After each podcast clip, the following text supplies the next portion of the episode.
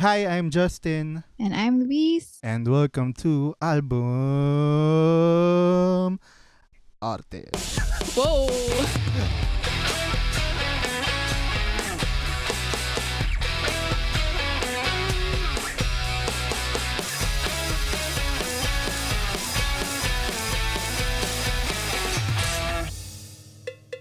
Hello, everyone.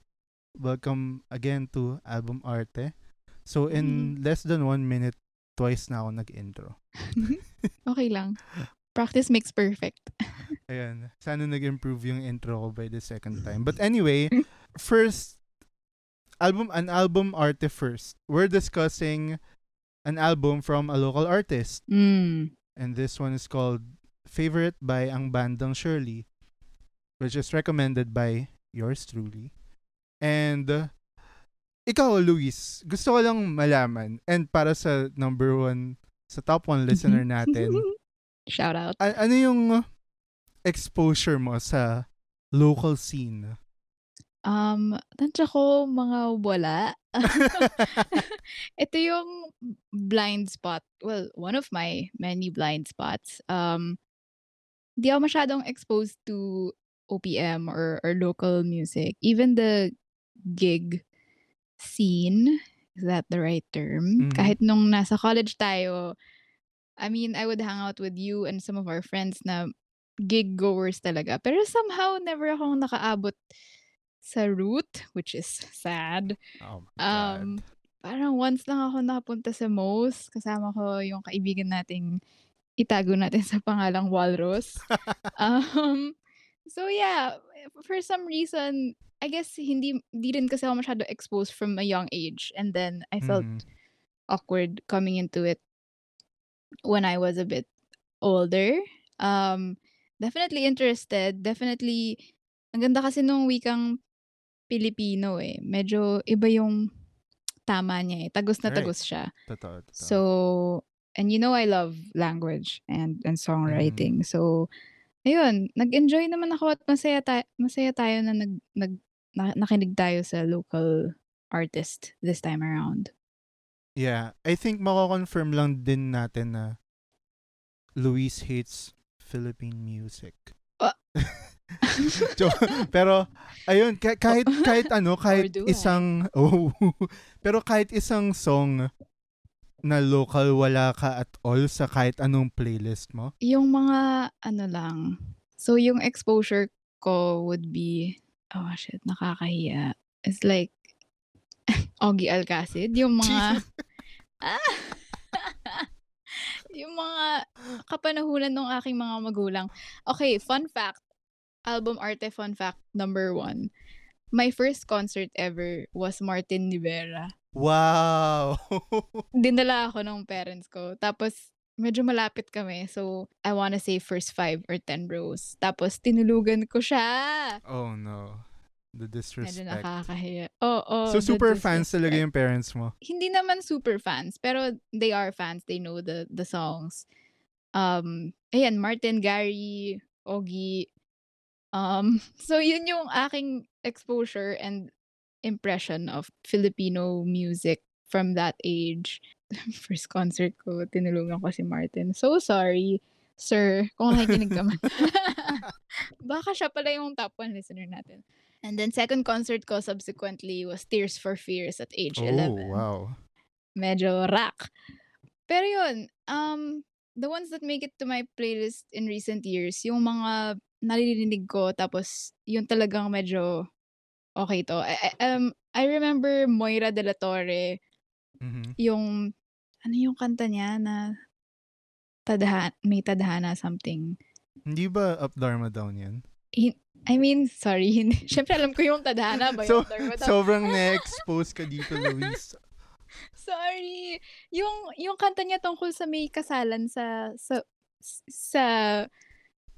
tagpuan ni Batahala, something. Hindi ba tagpuan yun? Or something? I obviously don't know. Basically, we're both failing this test. At kay Ma'am Moira, kung nakikinig ka man. Sorry, so, ma'am. Yun, we apologize to We apologize. So yun, maliban dun sa mga super naririnig ko, like Over October, that one song from Over October, or Ben and Ben, nung sobrang sumabog yung kanta nila. But, ayun nga, hindi kasi ako masyadong steeped into the bands mismo. So, hindi ko nakaka-cross yung music nila if it's not through the radio or pop culture, basically. So, yung aking entry point is other people, is my friends. In that way. Well, kaya nga tayo nandito para mag-explore ng mga music na hindi pa natin papakinggan, na hindi tayo masyadong exposed. Kaya ito rin yung naisip ko na i-share for a discussion kasi, ewan ko, for me lang, kapag yung go-to artist ko kapag local music, yung Shirley talaga eh. Kasi, I think, at least for me ah, pero I think yung sound, yung writing, sobrang na-enjoy ko siya na kapag naalala ko yung fun times ng pagiging Pinoy. Kasi ngayon hindi gaano masaya. Pero ayun, I think nga, nakukuha ko dito yung beauty ng Filipino music, lalo na kapag yung writing, ganun-ganun. And may distinct style kasi yung Shirley. And definitely. Matutuklasan natin yan dito sa episode na to. And we'll see if trip ni Luis yun. Tignan natin kung ano yung mga reactions niya, since ito yung pinakaunang deep dive. Yes, definitely. Tignan natin, magugustuhan ba ni Luis ito or magiging hater ba siya lalo ng Filipino music. We'll see. Abangan. Ito na ang favorite ni Ang Bandang Shirley.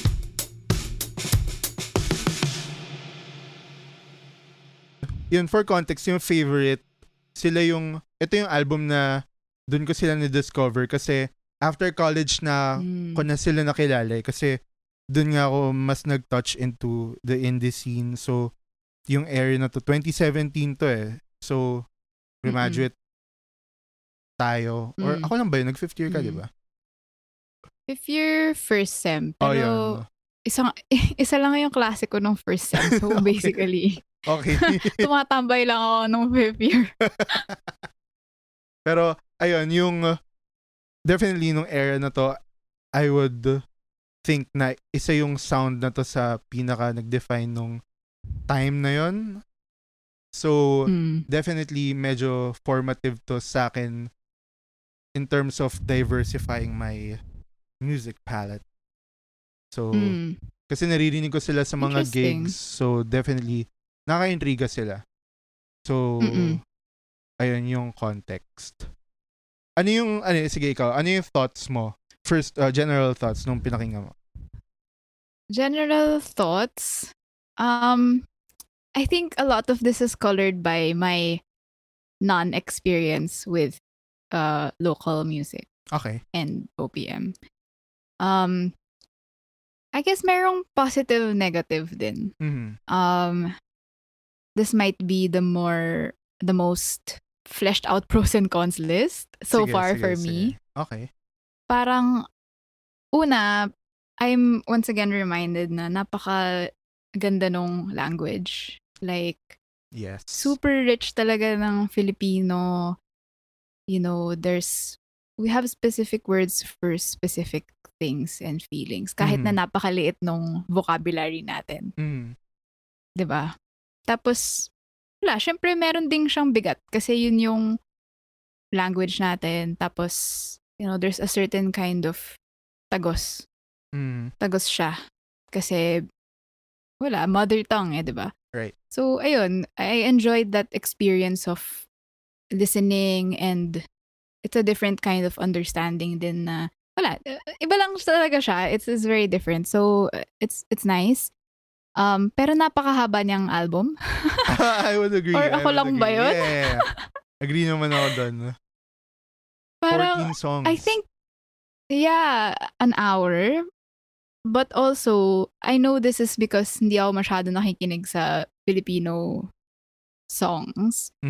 So, I found myself kind of checking out a couple of points in the whole album na parang medyo nawawala yung attention ko. But yun nga, kasi hindi din naman siya something na sanay akong pakinggan. Okay. So yun.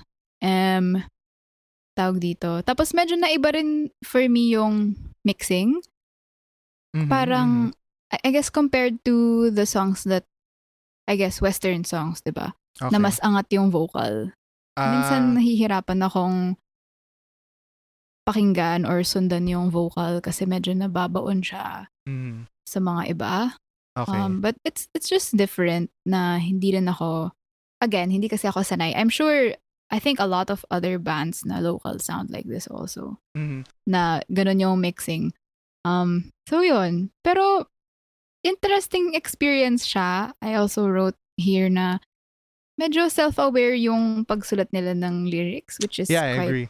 Yun din yung interesting. Naging, nasa notes ko rin yung self-aware. Interesting siya. Parang, tsaka yung mga titles I found was quite clever. Na, pag nakita mo yung title ng kanta, akala mo it's one thing. And then, pag lumabas finally yung title dun sa kanta, you're just like, oh, okay. Okay, I see you. But yeah, it was an interesting experience. Yeah, I have some more stuff later which we can go through. But so what about you? I think this is not their first album, no? No. I think this is their third full length. It felt like more experimental to me. Na parang di ko alam kasi wala akong context, pero para siyang I have here that, you know, it feels like a dream sequence. Oh. Almost na ang daming sounds, ang daming common themes. Right. Pero para siyang experimental album. But again, I say that with no context. Mm-hmm. Question, tingin mo ba yung 14 songs na 57 minutes, mahaba ba talaga siya standard, based sa standard, or mahaba lang ba talaga siya kasi nasasanay tayo sa shorter albums? I think, yeah. Baka it's both. But I also wrote here, parang, and one of my, I guess, cons or critiques, you could say, is a lot of the songs sound a bit the same. Gets. Parang, nasa isang genre siya. Not necessarily same na same. But then, I think you also had this comment about DOS, na steady lang siya, it's in the same vibe, in the same genre. So yun, I guess maybe kaya rin siya nag-feel na mahaba kasi wala siyang ups and downs. Gets. Or, you know, habang pinapakinggan ko siya, okay. Parang baka ganon. Kasi I agree, 57 shouldn't feel that long. Yun nga eh. I think. Yeah, yun din yung naiisip ko kasi for this discussion, ko lang talaga siya pinakinggan with intent. Pero kapag mga car rides, kapag bumunta kaming Tagaytay or whatever, piniplay ko siya ng buo. Then, minsan nakakatch ko na parang, what? Nandito pa rin ako sa album na to. Hindi pa rin, parang feeling ko ang dami na naming dinaanan, ang dami na naming layo na nung narating namin. Pero, nagugulat ako na, oh shit, hindi pa pala tapos yung album. Mahal ako, nag-skip na ako sa next or nag-random na lang yung Spotify. Pero, totally gets. And, yung sa mixing naman, I agree. Kasi, well, feeling ko naman kapag, first of all, disclaimer, hindi naman tayo experts on music production and mixing, definitely. Yes. Pero, we have ears. And, yun nga. I think as a listener, no? More than anything. Parang, hindi naman natin alam kung paano ma-achieve yung better sounds. But at the same time, napapansin naman natin na, minsan, hindi lang talaga ganun ka rinig yung vocals and mas angat yung guitars, ganun. And I think yun naman din yung other side of being an indie act. Lalo na kapag nanonood ka ng gigs kasi nakikita mo yung full potential nung song eh. Tapos, lalo na kapag narinig mo for the first time yung kanta on a live setting, then kapag pinakinggan mo yung kanta na yon on Spotify or digitally, parang, what? Parang, nainis ka na hindi mo makuha yung na-feel mo nung una mo siyang napakinggan live eh. So, yun lang din. It's funny you should mention. Oh, go. Yun nga, na parang maraming ganun na I guess hindi lang sa ano, sa local, pero sa karamihan ng indie music in general. Oh. Yeah. The context gives it you know, that kind of flavor, I guess, of indie music. You're right. It's funny you should mention live gigs, no? Kasi nga, yun nga, diba? Prior to listening to this album, napanood ko sila live in the same gig. You were there. Yeah. And I remember really liking them. Parang, when I was listening to this album, hindi ko lang alam kung how much of that set featured songs from this album. Mm-hmm. Or vice versa, how much of this album made it into that set. Pero parang naisip ko din na parang hindi naman yung ganito yung vibe nun alala ko from that show. Parang I remember being very engaged and enjoying it, and parang itong album na to hindi niya ako masyadong na-capture. Mm-hmm.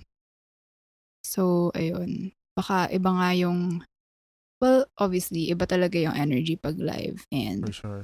Can't wait until we can all go to shows again. Right. Yeah, interesting. But thank you for pointing out the resources thing, because it's true. The big names and the big acts sound like that because they have all the equipment and right. Like the I don't know, Jack Antonoff or whatever. Exactly. Jack Antonoff and Mark Ronson at the helm. Gets. Yeah, thank you for bringing that up kasi hindi ko nga naman naisip yun. I have a question. Sige. Na one of the things that stood out to me. How many lead singers are there? Or how many people are singing? There are 3 singers. Sa pagkakaalala ko sana hindi ako mali. Pero naalala ko, yung 2 guys na nag-guitar, kumakanta sila. Then, merong isang girl na singer. So, baka yung, napansin mo ba yung, may iba-iba yung boses sa iba-ibang songs? Yeah.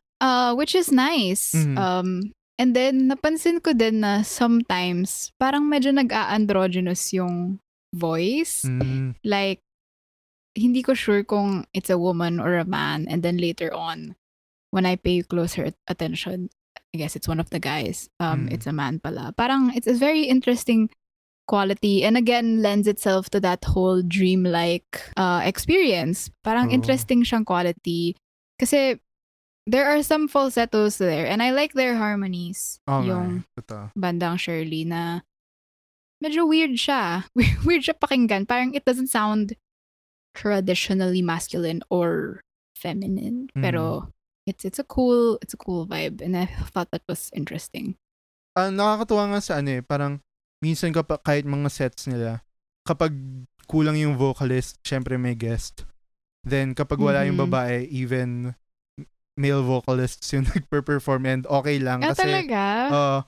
Okay lang kasi yun nga, parang nag-work pa rin dahil nga, well, yung 2 guitarist kasi sila yung malaking bosses, obviously. So, ayun, maganda pa rin siya kahit, hindi nga nagmamatter. I mean, to some extent, of course it does. Pero, parang, yung pagsa-sub-in ng mga vocals, maganda pa rin. So, ayun. That's interesting. Kasi, I would never dream of seeing a band tapos wala yung isang member. Mm-hmm. Get though. Pero that's an interesting I guess thing. Yung yung thing kasi sa Shirley, bilang meron silang iba't ibang voices, hindi ka natatali to a certain, I guess, sound or member, I guess, na parang imagine kung I think yung Journey, diba, na sila may iba-iba silang vocalist na and sobrang torn nung fanbase nila kasi yung iba gusto na kunin mo na lang yung some person na sounding exactly like the original one, pero at the same time yung yung band mismo gusto nila ng different take para ma-feel na nag-evolve man lang sila, so kukunin nila yung other person. So, I guess may ganun silang magic eh. That's interesting. Wala silang ano, hindi kami magsistick lang dito kasi hindi siya nakukulong sa isang sound. Yeah, definitely. Pero dun sa ano, yung sa dreamy vibe, I definitely agree kasi actually, hindi rin ganun ka ano yung palette ko sa iba nilang albums and songs, pero namamangha din ako sa sounds nung album na to kasi medyo bright, parang may mga lights na gumaganon-ganon. Yeah, parang naglalagay tayo ng mga actions pero podcast. Yeah. Ay, sorry. Paano ba siya papaliwanag? Wave. No, I guess, yeah, light is right, no? The feeling is light. Parang floating, you're floating through a dream was the vibe that I got. Yeah, but I get what you're saying na parang, bright guitar riffs. Bright keyboard production stuff. Parang vocal lights. That's the technical term. na nagpa-pop-pop, ganun.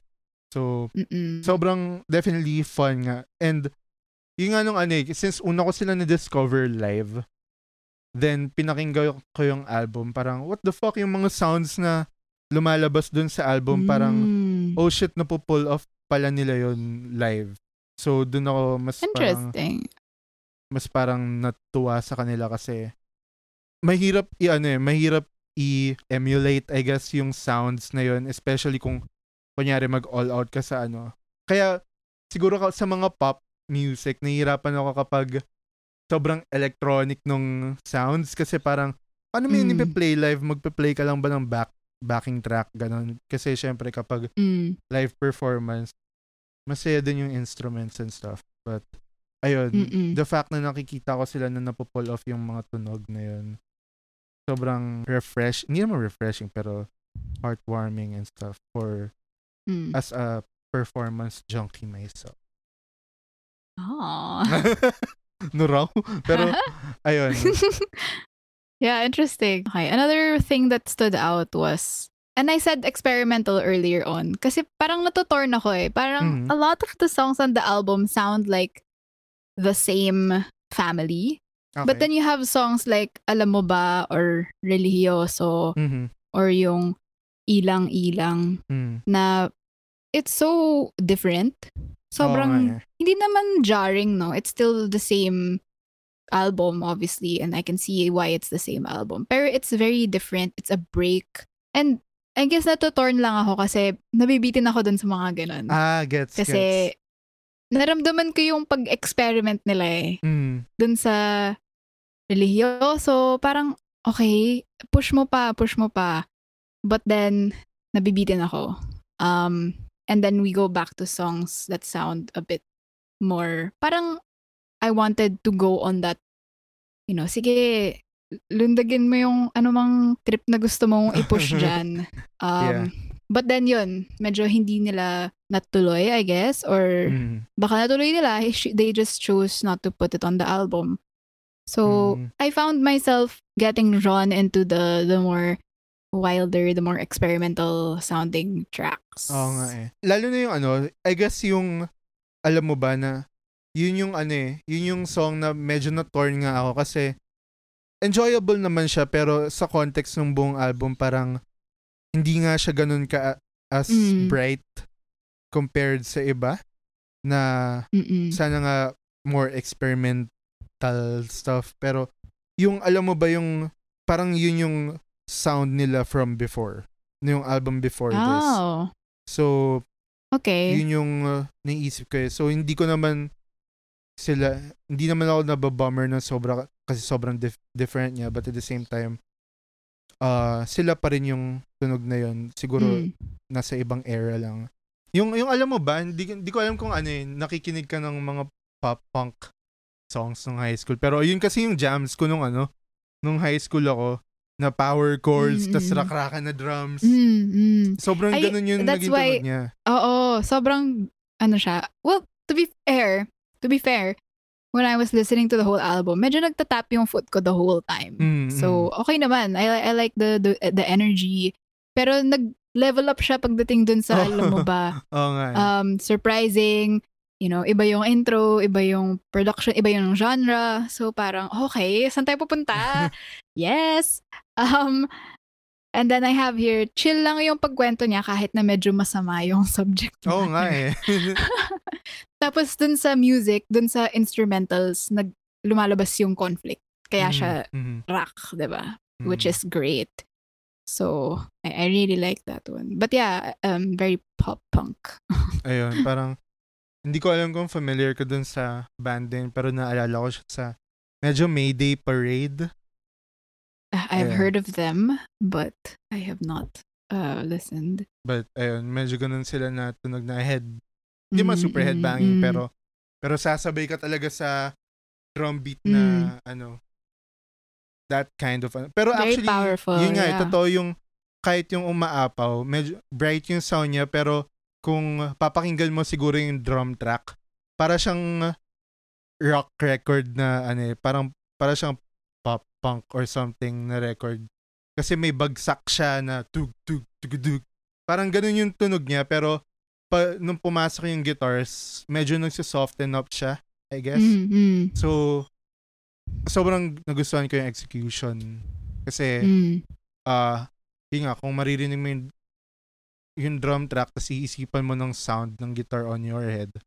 At least for me, yung una kong maririnig is parang rock talaga na tones eh. But yeah, definitely agree na since 14 tracks siya, sana for sure deserve naman yung mga breaks from the experimental stuff, pero sayang yung potential kapag na-high ka na dun sa bright lights tapos bigla kang babalik sa something not so bright lights, parang ganun. Yeah, parang after the songs that were more rock, I guess. Diba? Mas rock yung, alam mo ba? Parang na-excite tuloy ako na, okay, what's next? Now that they have done this, ano yung susunod? And then, I guess the follow-through lang din is parang, bumalik tayo dun sa earlier sound. Yeah, which is, yeah, nabitin ako for sure. So yeah, that was, alam mo ba, is one of my favorites.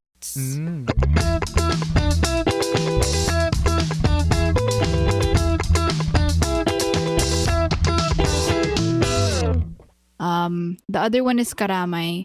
Okay. Wala lang, parang cute. Wala, I actually like the word Karamay. Karamay. Karamay. Parang napaka-simple lang nung subject matter. But then they were able to write it in such a way na very eloquent.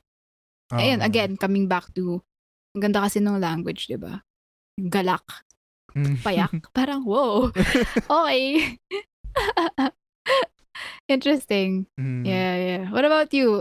Having listened to this album for 4 years. Yeah. What are your favorites? Yung Karamay, yun nga ano, hindi ko naman siya top favorite, pero gets ko yung sinasabi mo about the writing and the lyrics.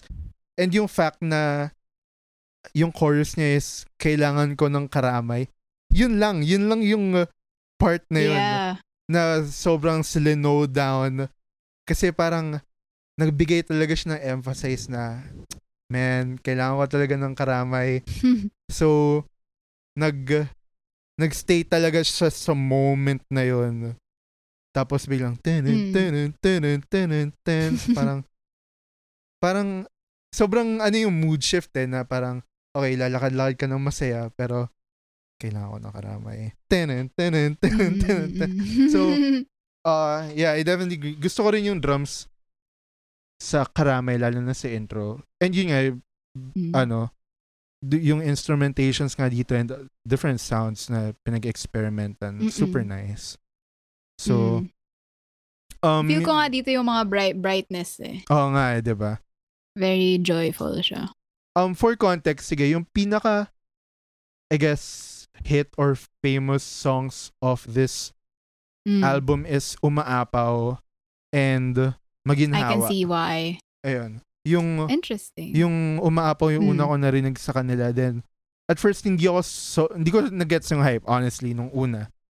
Pero ewan ko kung mag-agree ka, pero at least for me, kinailangan ko pa siya pakinggan ng ilang beses para magets kung bakit siya gusto ng mga tao. And gusto ko siya in a way na para siyang yung song na umaapaw, para siyang umaapaw talaga kasi yung may tension siya na nagbe-build up buong song. Tapos para sobrang tensionado niya, but at the same time something lang siya nagko-confess ng shit, sobrang dig kita and you're so beautiful na as a person and whatever, and sobrang dami kong feelings for you. Parang yun yung sinasabi niya, then yung feel ng song is lumilipad siya dun sa feeling na yun. Gets ba? Yun yung naramdaman ko sa kanya. So okay, naiintindihan ko yung magic. Yeah. So ang ganda. When I first heard it, I was like, oh yeah, this is the one that's gonna make all the sad boys be like, oh, relate. Diba, hashtag diba. Relate. Yeah. It's very, it's very accessible. And the chorus is really nice. Yung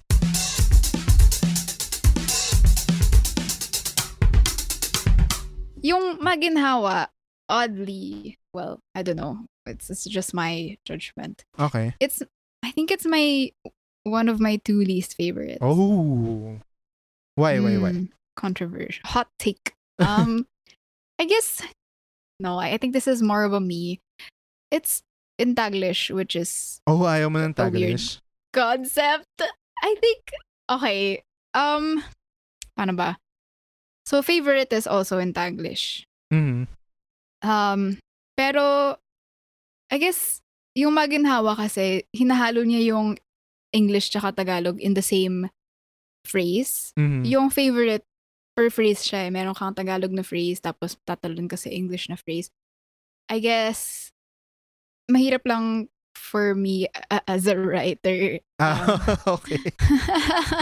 yung concept na maghahalo ka in one breath. Well, which is pretentious because I know this is really how people talk, but then nahirapan akong ma-enjoy yung kanta. Kasi parang nasushock ako dun sa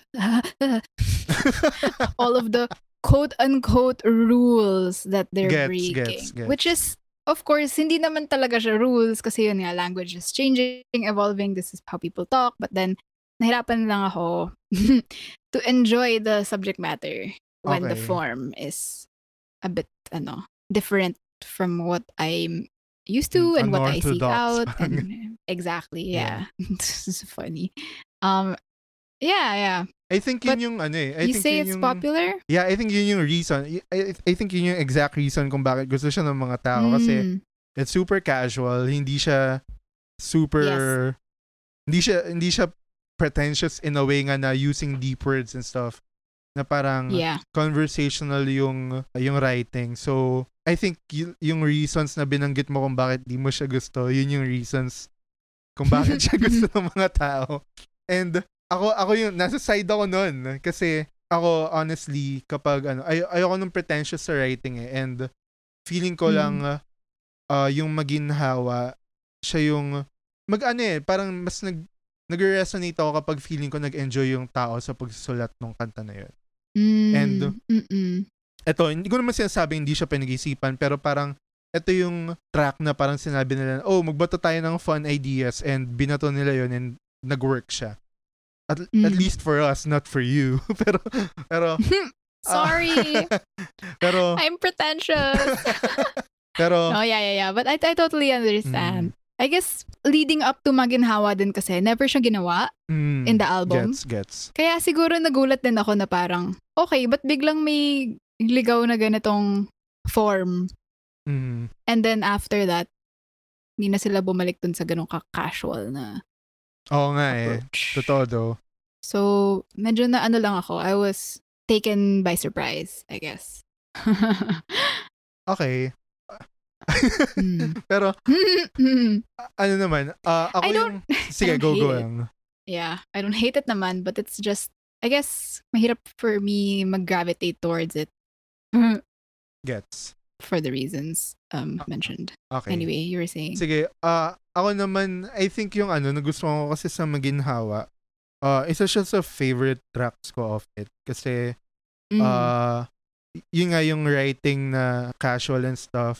And yung details kasi gusto ko eh, na kasi nga Maginhawa sa place in QC. Mm-hmm. And yung mga references niya, I think super, yung details, yung nagustuhan ko na nagpe-paint talaga siya ng picture nung UP village.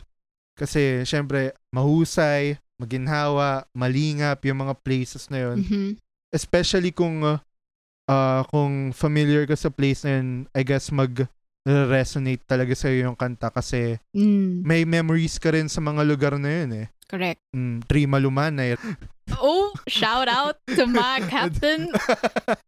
Diba? Ayun. So, nagustuhan ko yung pag-paint lang din ng picture na and hindi lang yun kasi syempre lumalabas nga lagi yung jokes tungkol dun sa mga pangalan ng streets pero nagamit siya cleverly I guess dito sa the songs na to. So, kunyari malingap, buwis buhay, parang blah, blah, blah, blah. Ayun, okay siya na ano, parang fun siya na writing activity, I would assume. I guess yung hindi man siya con, pero isa rin siya, yung Maginhawa kasi isa siya dun sa more non-experimental sounding na song for me.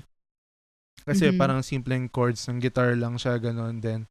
Dire-diretso lang yung vibe niya, unlike yung other tracks na brighter. Which is okay lang naman, I guess, kasi hindi naman siya wala namang masyadong kailangang mangyari sa song na to kasi ano siya, parang mga snapshots siya ng iba-ibang bagay na nangyayari. I guess familiarity rin, no? Like the subject matter is all about familiarity with like Maginhawa and stuff. So therefore the song structure is also something na familiar, something na expected, I guess. In a not in a bad way, pero comforting. The familiarity can definitely be comforting. It's not always a bad thing. So, I see why di sila nag-push masyado. So, weird naman kung Maginhawa yung topic tapos dami nangyayari. Oo nga.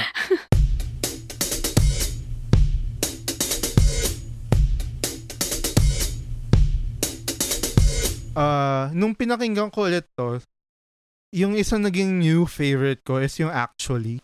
Kasi iba yung sound niya eh. Kasi merong bright sounding, tas merong rock sound yung album. Pero ito, wala nga siya sa gitna eh. Parang medyo outlier siya in a way na medyo may folkish siya na tunog, na may mga flute, mga ganun-ganun.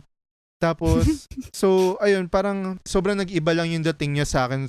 So, nung pinakinggan ko to parang na-lost ako pero not in a bad way. Kasi sobrang different sounding niya nga pero na-appreciate ko yung presence niya sa buong album. Kasi ano ba yung nilagay ko dito? Ayun, parang kasi yung message niya na oh, I'm here for you, blah, blah, blah, blah. Na comforting siya definitely. And I think kasi yung buong album kasi, I guess, papunta dun sa Actually na track, parang may tension na nangyayari, na underlying na okay, meron ngang maginhawa, meron ngang umaapaw, pero at the same time, may alam mo ba, merong Siberia na parang, ano ba, nag-aaway ba kayo? O ano? Bakit ka cold? Diba? So, pagdating sa Actually, parang medyo mas nag-soften up yung buong record eh, na I see what you're saying. Na parang, isa siyang pause in a good way na, okay, ang dami nangyayari, but at the same time, we still here. Ganun. I really like the subversion of, again, yung title nga, and then where it pops up in the song, and what it means. Kasi, nagsimula siya sa Actually Gusto Kita. So, feel mo yung Actually means, actually, may feelings ako for you. But then, the way na lumabas yung totoong meaning nung Actually, it's very beautiful. Para siyang, ano siya, nag-unfold. Very nice. Yung break for me, in the middle of the album was actually religioso yung ni-note na break parang okay yung notes ko daming nangyayari pero walang nangyari gets It's so weird. It's so experimental. I guess when I was listening to the album, since first time ko nga siya pakinggan, medyo na-off ako dun sa religyoso kasi parang sobrang iba niya dun sa kwento nung album. Oo nga eh. But then, I think viewing it in context and, you know, as we're talking about it, actually, sa notes ko, nakalagay siya dun sa not favorites. But now that I'm seeing it in a new light, parang i-group ko siya dun sa more interesting ones. Kasi nga, yun, it's weird, it's experimental, it's not even a full length. Tapos, you know, nais ko sanang makapiling ka muli. Tas yun, medyo nabibitin nga ako. I wish they explored it more. I wish sinundan nila yung mga ideas na present nila, especially in the latter half of that song. Na parang, okay, saan tayo pupunta? Diba? Sama ako. Diba? Correct! Tapos yun nga, ayun, it adds syempre to that whole surreal, again, the dreamy kind of. Kasi pag nananaginip ka, wala namang explanation eh. Right. And I like that they didn't explain it kung bakit ganun. Pero yun nga, I wish kahit naman di in-explain, pwede namang sundan. And yun, mas nag-gravitate ako dun sa mga experimental songs like that. Yun nga eh, parang yung religious na nilagay ko sa notes ko, it feels like an interlude.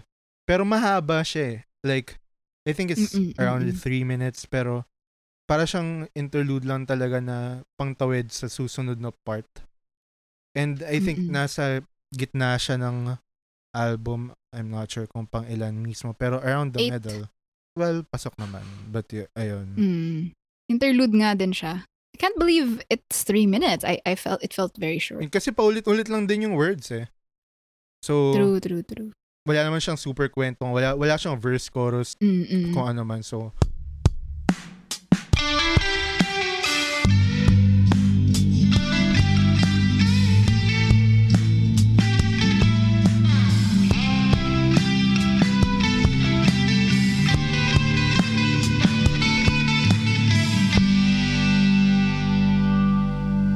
yung first song, Maningning, I think yung sound niya naman, okay, pang intro song talaga siya. Parang nilagay ko rito na certainly felt like there was intention in making this the first song. Kasi yung intro talaga niya na parang guitar lang din, vocals, ganun. Opening talaga siya ng album. So, I think hindi mo naman ma-fault na you can't hate on this song. Lalo na kung titignan mo siya sa curation kasi mukhang ito talaga yung intro. And para siyang ano eh, nawala na ako. Sige, ikaw. I agree. I like that it started with mga ambient sounds. Kasi parang almost like wina-welcome ka niya into this whole experience. Very gradual, very gentle yung pagsundo niya. From your world with all of these ambient sounds. Parang welcome. Ito yung experience ng album namin. So yeah, it's a nice, gentle, loving almost welcome dun sa experience ng album, which is nice. Nagulat ako na biglang may English, but it was interesting. Hindi naman ako na throw off masyado. Yet until maginhawa. But interesting siya. Yeah. So definitely like a gentle coaxing na okay, ito yung taste nung ano yung paparating. Yun nga eh. Totoo I like yun. I think mas ano, kung para sa mga fans talaga nung Shirley na nakikinig ever since, siguro mas ma-appreciate nila yung opening na to kasi I would think na ano, base lang sa alam ko na hindi ito yung sound nila before na yung nung album nila before. So parang nung narinig mo to, oh wow, may something na bago na nangyayari talaga. Na very exciting. Tapos tas after nung Maningning lumabas yung umaapaw na definitely I would assume for me yung brightest na tunog na brightest sounding na ano na song of this album. So maganda siyang surprise talaga. As well as the word itself, maningning, literally. 'Di ba? It's shiny. Twinkle twinkle little diba? Star. Yeah. But I like how they used the adjective to describe not concrete objects. Diba? Ang ganda lang nung juxtaposition na kung ano yung maningning na yung imagery na nako-conjure is interesting as well.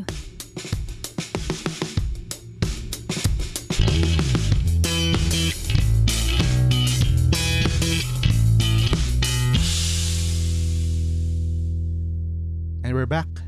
Hello again. Hello. Pangatlong intro mo na? Oh, totoo yun. Totoo. So, that was part one. As we mentioned nga, during our last album discussion with DOS, we decided to split the album discussions into two episodes, two parts. Kasi marami kaming nasasabi, number one. Madaldal kaming mga tao, and number two, hindi pa kami ganun kasanay mag-edit ng mga episodes na to, so para siyang full-time job pala kapag ine-edit namin, and hindi kami ready sa, hindi na-surprise kami sa time na required para mag-edit ng isang buong episode.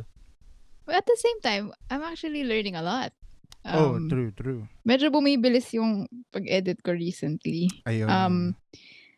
I migrated to the iPad. Tapos parang last week ko lang natuklasan na mas mabilis mag-edit sa GarageBand iOS kung touchscreen yung ginagamit mo rather than the keyboard, which is sounds so obvious. For 2 whole weeks, hindi ko ma-select. Do you remember me telling you parang di ko ma-select more than one track at a time? Yeah. Kasi sinusubukan ko siya sa iPad kasi pag GarageBand MacBook, 'di ba, drag mo lang 'yun eh.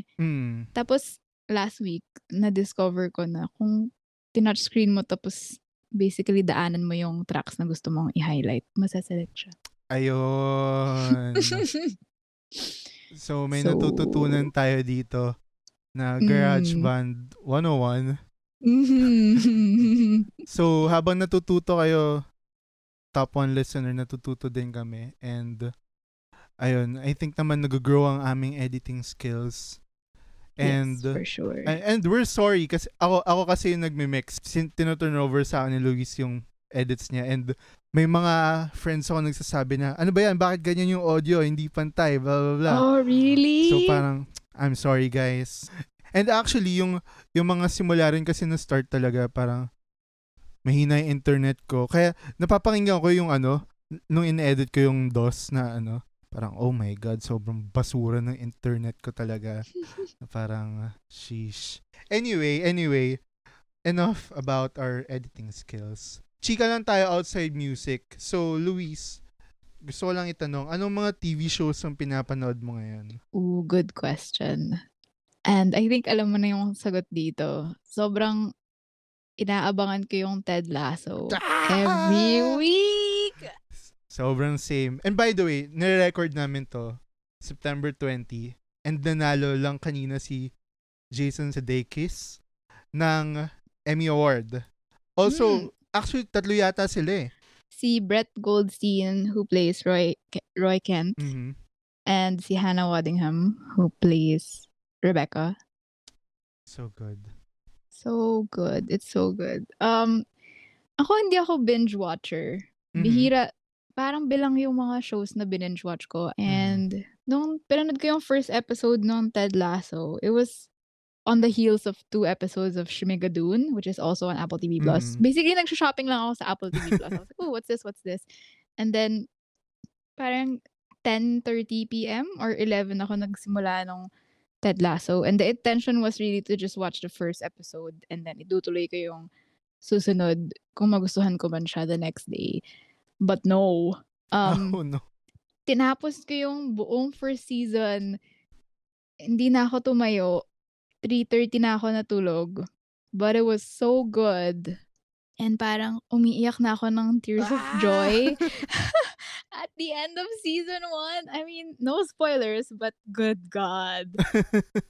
Yeah. It's so good. And then, sakto din yung timing because that was, when I did that, that was the week before season 2 came out. So medyo nasakyan ko yung aking excitement and enthusiasm for this show. Tinuloy ko siya agad with the season 2 next week.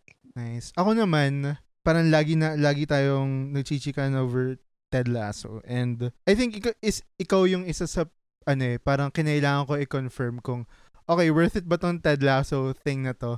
Kasi naalala ko, oh my God. Nanood ako ng isang episode. Tapos parang, syempre, wala akong idea. Actually, pinanood ko lang talaga siya kasi parang, oh shit, dami nitong Emmy nominations. Yes, 20. Diba? So parang, kailangan ko mag-gets kung ano yung hype. Mm. So pinanood ko, and then, after nung episode sa Apple TV+, na-realize ko na yung pinanood ko pala na first ever episode ay... Oh, yes! ay season 2, episode 1. Imagine. I remember you talking about this. So imagine parang... hindi na nga nagme-make sense sa akin yung ibang bagay. Mas lalo pang hindi nag-make sense na, oh, na-spoil na pala ako ng solid. So... But okay, I remember our conversation. Sabi mo parang, parang gusto ko na lang panoorin yung season 2 and then balikan ko na lang yung season 1. But then I was very adamant nga na parang, no. You started from the first season because the arc is incredible. So ano naman yung naging experience mo having been spoiled but still going back and watching everything? Well, parang, yun nga, wala kasi akong context, I guess, ng arc ni Ted. Although, may mga spoilers kasi na, kunyari, apparently, yung dalawang characters, blah, blah, blah, blah, blah, may pinagdaanan na pala. So, nung pagbalik ko sa episode 1 ng season 1, parang, wait a minute, hindi ito yung nangyayari sa season 2 episode 1. So, parang, oh man, now I know what's gonna happen. Ganun. Pero sobrang na-appreciate ko pa rin yung journey kasi hindi ka magiging ready at all sa mangyayari. Yeah. I think they're so good at what they do. Mm-hmm. And sobrang daming chances maging corny. Yeah. I mean, you know me, I hate corny stuff. So, like on paper, the show is so corny. It's so like goody-goody and it's almost too feel good, diba? Yung pag binenta mo siya sa kaibigan mo, hey, it's about this, you know, football coach, but he doesn't know how to play football. Ibang type of football, but he's really good at coaching. Yeah. Parang he's really good at coaching and it's life coaching, mga ganyan. Tas parang, huh? And then even the belief right, is a bit too on the nose for me, but then it's just like, oh, but they're so good. It's written so well. And I guess yun nga, in these pandemic times, we want to hang on to any shred of positivity. And, diba, may sinasabi ngang the show is like, the Ted Lasso way is like treating everyone with kindness, being patient, and blah, blah, blah. And, you know, we always need more of that definitely. In the world. For sure. Oh, but it's funny too, though. It's so funny. Yeah. super. Parang, yun nga yung thing sa kanya na parang, oh man, baka spoiler to. Pero, minsan, isipin mo yung show or yung whatever medium na kinoconsume mo na, no way na everything's good in this make-believe universe. Pero, I guess yun yung hook niya na parang gusto mo maintindihan kung bakit ganun yung mga pangyayari and worth it yung paghintay dun sa mga revelations na yan. I just now realized the energy and the vibe reminds me of Avatar the Last Airbender. Oh. Parang, lalo na si Aang, diba? He's always, he's that guy who will always forgive and always, you know, be the bigger person. And it comes so easily to him. Tas parang yung mga ibang tao, huh? Why? Yeah. Hello? He's trying to kill you. Diba? But there's still something talaga in his heart. And I think Ted Lasso has a heart, definitely. That show has a huge heart. Oh, wow. They won the Emmys. So good. Ayaw naming spoil masyado. Although, feeling ko marami kami nasabi. But anyway, kailangan natin ng Ted Lasso sa mundo. Or minsan, kailangan din natin maging Ted Lasso for ourselves. Yes. So, yun lang. Panoorin nyo na lang, guys. Diba? Aside from music records, may TV show din. Woo! see you next week. Yeah, chikahan ulit tayo for part 2 of Ang Bandang Shirley's Favorite. Tingnan natin kung mauhok na ba si Luis or magiging Martin Nievera stand pa rin siya. Hindi ko natutulugan si Sir. Si Sir. And malalaman na ba ni Luis yung title ng kanta ni Moira De la Torre? Anyway, bye guys. Bye.